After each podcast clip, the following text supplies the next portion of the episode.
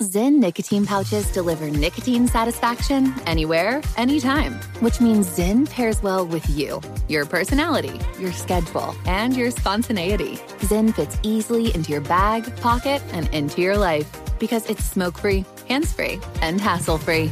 So the only person who will know you have a Zyn pouch in is you.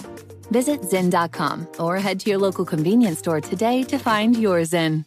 Warning this product contains nicotine. Nicotine is an addictive chemical.